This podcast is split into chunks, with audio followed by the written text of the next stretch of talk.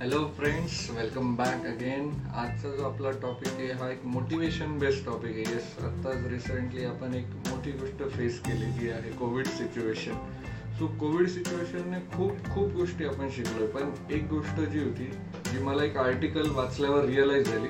So मला वाटलं की आपल्या व्ह्युअर्सला पण ती गोष्ट सांगितली गेली पाहिजे. सो मी तुम्हाला ते आर्टिकल किंवा ती जी स्टोरी आहे ती तुम्हाला शेअर करणार आहे आज या व्हिडिओमध्ये सो ती आहे एका ब्रिजबद्दल. एक चोलुटेका नावाचा नदीवर तो एक ब्रिज बांधलेला आहे हॉन्डुरस या ठिकाणी. ही जी प्लेस आहे ही सेंट्रल अमेरिकामध्ये आहे. ही जी जागा आहे ही खूप जास्त काय म्हणता येईल आपण खूप जास्त तिथे चक्रीवादळ किंवा वादळ किंवा भूकंप यासारखे नैसर्गिक जे काही डिझास्टर्स असतात ते जास्त करून होणाऱ्या जागेवर आहेत. ही जी नदी आहे चोलुटेका नावाची. सो त्या नदीवर ब्रिज बांधणं हे खूप जास्त चॅलेंजिंग होतं आणि ही गोष्ट आहे नाईन्टीन नाईन्टी एटमधली सो तेव्हा एवढी टेक्नॉलॉजी डेव्हलप नव्हती झालेली. आणि त्या नदीवर असा ब्रिज बांधायचा होता की कितीही वादळ आले किती भूकंप झाले तरी तो ब्रिज तसाच राहिला पाहिजे. सो झालं असं की सगळे इंजिनिअरिंग एकदम चांगली वापरून त्यांनी तो ब्रिज तयार केला. आणि नंतर त्या ब्रिज सोबत काय झालं तेच आपल्याला या व्हिडिओमध्ये जाणून घ्यायचंय. तर मी तुम्हाला दाखवतो पहिले तो फोटो दाखवतो त्या ब्रिजचा लेट सी ओके सो तुम्हाला जो आता स्क्रीनवर दिसतोय हाच आहे तो चोलू टेका रिव्हरवरचा होंडुरस इथला ब्रिज सो तुम्ही आता बघताय की तुम्हाला क्वेश्चन पडत असेल की नेमकं हे आहे काय? नदी तर बाजूने चालली आणि ब्रिज या बाजूला आहे. सो झालं असं आहे की तो ब्रिज एवढा स्ट्रॉंग बनवला की तो त्या वर्षी जे काही वादळ आलं त्यामध्ये तो ब्रिज ब्रेक नाही झाला. पण झालं असं की त्या नदीचा जो प्रवाह होता तोच बदलून गेला त्या वादळामुळे. सो या ब्रिजकडून आपल्याला खूप काही शिकण्यासारखं आहे आणि रिसेंटलीच आपण जी सिच्युएशन फेस केली त्याला आपण खूप गोष्टी को रिलेट करू शकतोय. सो त्यासाठीच हा व्हिडिओ होता. की तुम्ही जर बघितलं की तेव्हाच्या काळातले म्हणजे त्या काळातले नाईन्टीन एट नाईन्टी एटच्या वेळेला लोकांनी हा विचार केला की ह्या नदीवर ब्रिज टिकणं हा प्रॉब्लेम आहे.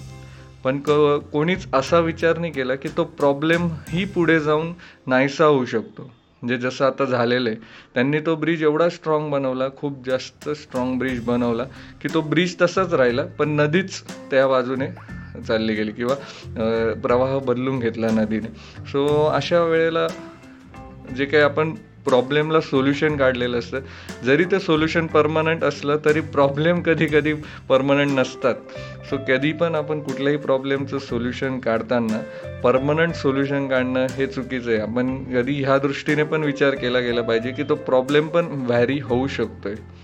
सो हे तर एक जस्ट मी सांगितलं पण या रिलेट आपण खूप गोष्टी करू शकतोय.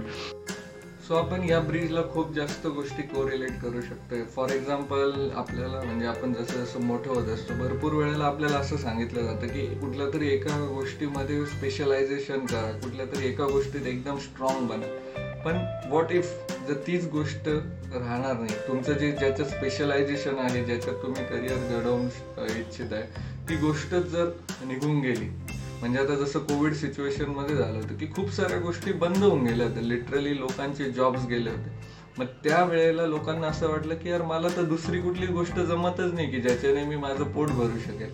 सो आपल्याला एकाच गोष्टीत काय म्हणता येईल? एकाच गोष्टीत स्ट्रॉंग राहून नाही चालणार. आहे एकाच गोष्टीत स्पेशलायझेशन करून नाही चालणार आहे. आपल्याला अजून थोड्या जास्त गोष्टी आल्या पाहिजे. मिनिमम चार ते पाच गोष्टी अशा पाहिजे की आपल्याला एक गोष्ट बंद पडली तर दुसऱ्या गोष्टीवर शिफ्ट होता आलं पाहिजे. दुसरी बंद पडली तर तिसऱ्या गोष्टीवर शिफ्ट होता आलं पाहिजे.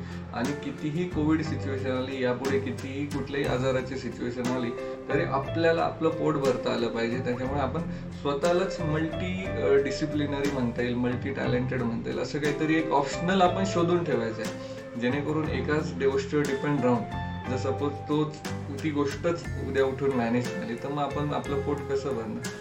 तर ही गोष्ट मला या ठिकाणी जास्त प्रकर्षाने सांगावीशी वाटते की ह्या ब्रिजकडून आपल्याला हे शिकायला मिळते की आधीची जे सेंटेन्स होतं स्वतःला बिल्ड करा बिल्ड टू लास्ट म्हणजे शेवटपर्यंत टिकण्यासाठी स्वतःला बिल्ड करा. पण आता जे नवीन जो फंड आहे किंवा या ब्रिजमुळे आपल्याला जो लेसन मिळाले बिल्ड टू अडॅप्ट म्हणजे नवीन कुठलीही सिच्युएशन आली तर स्वतःला ते अडॅप्ट करता आली पाहिजे. आपल्याला स्वतःला त्यासाठी मोल्ड करता आलं पाहिजे. ती सिच्युएशन आपल्याला प्रॉपरली हँडल करता आली पाहिजे.